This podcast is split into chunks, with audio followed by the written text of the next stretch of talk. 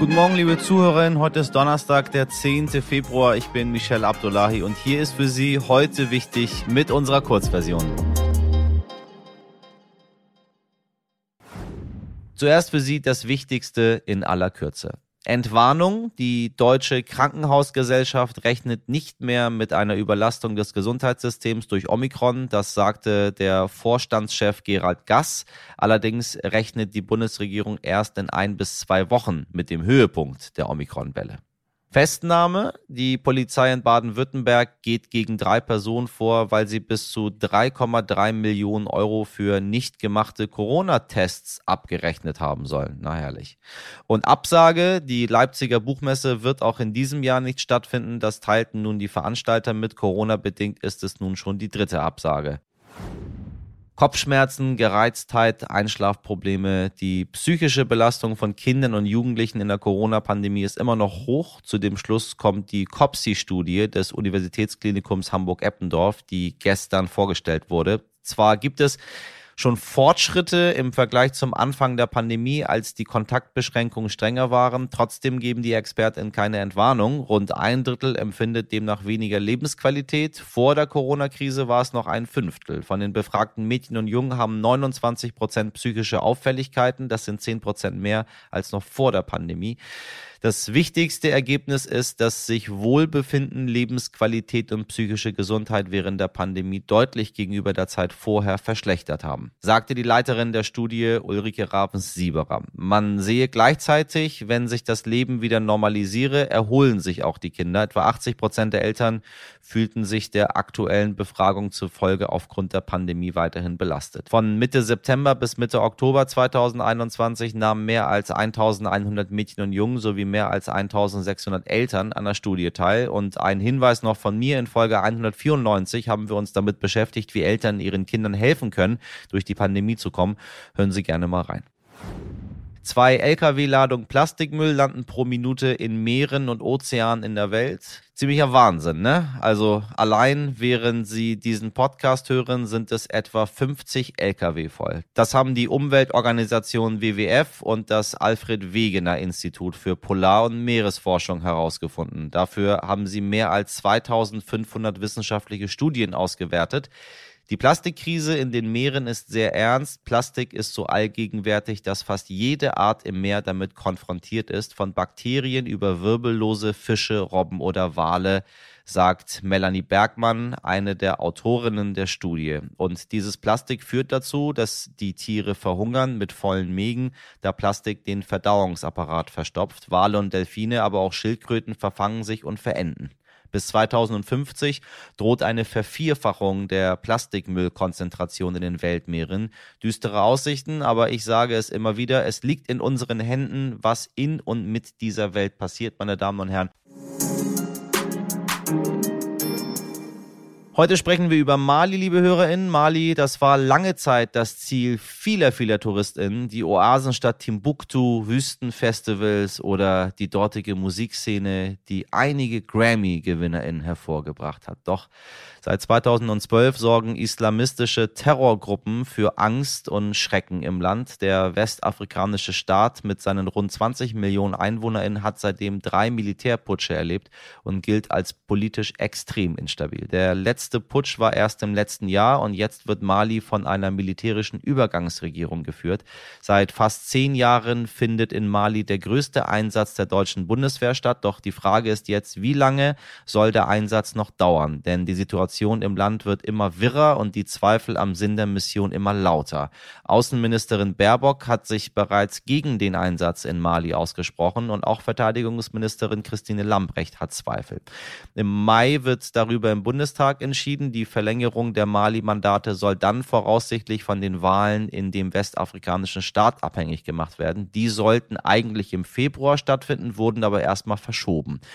Bei diesem ganzen Wirrwarr kommen bei mir Erinnerungen an den katastrophalen Abzug aus Afghanistan hoch. Ob dieser Vergleich überhaupt berechtigt ist, hat mir mein Kollege und Journalist Mark Görgen erklärt. Er hat in Mali gearbeitet und war jahrelanger Südafrika-Korrespondent für den Stern. Außerdem habe ich mit ihm über die Hintergründe des umstrittenen Einsatzes gesprochen, warum die deutschen Soldatinnen sich eigentlich nur noch selbst beschützen und was Frankreich und Russland mit dem wahrscheinlichen Abzug der Bundeswehr zu tun haben. Marc, ich grüße dich. Hallo Michael, grüße dich ebenfalls. Also Mali.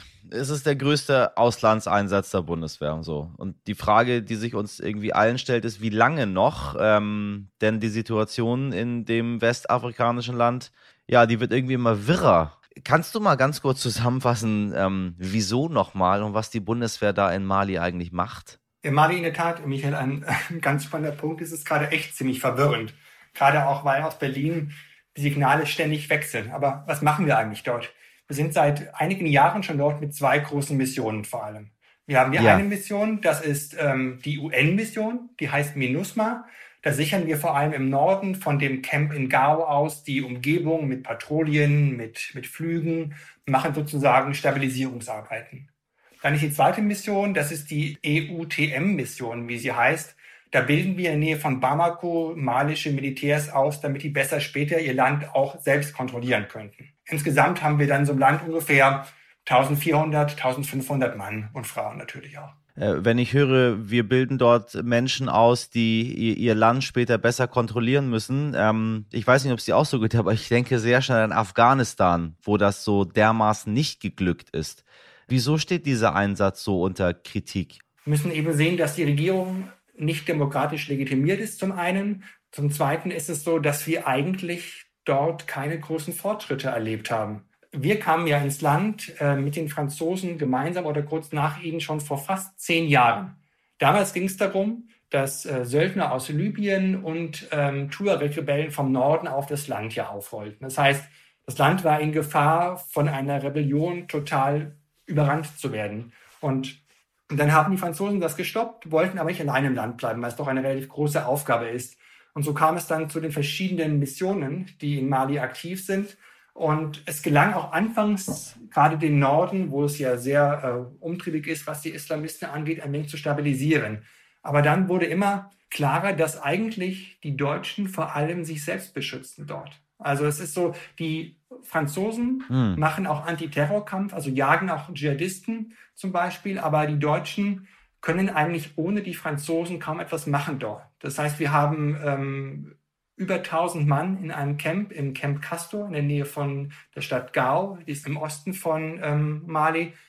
Aber man hat das Gefühl, sie tragen nicht wirklich zur Stabilisierung der Lage bei.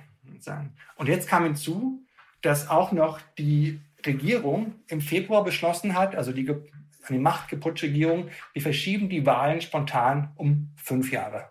Mhm. Was ja irgendwie doch ein ziemlich langer Zeitraum ist, um die Wahlen zu verschieben.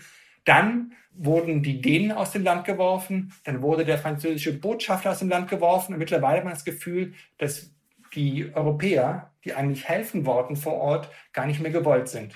Wir haben, äh, wie gesagt, eine neue Regierung und ich glaube, die gucken jetzt dort ein bisschen anders rauf, als wir beschäftigen die Bundeswehr mal mit irgendwas in Mali. Aber es ist ja ganz spannend, wo du gerade Berlin ansprichst. Es scheint ja darauf hinauszulaufen, dass wir auch nicht mehr länger in Mali sein werden. Und vor ein paar Wochen hat ja auch Christine Lamprecht, die Verteidigungsministerin, relativ klar gesagt, wir wollen bleiben. Aber jetzt hat ja zuerst Annalena Baerbock und jetzt auch Frau Lamprecht selbst gesagt, dass sie eigentlich die Grundlagen für den Einsatz vor Ort kaum mehr gegeben sehen. Vor allem auch wegen, wegen der Russen, die dort sind. Marc, ich danke dir sehr für das Gespräch. Danke dir, Michael.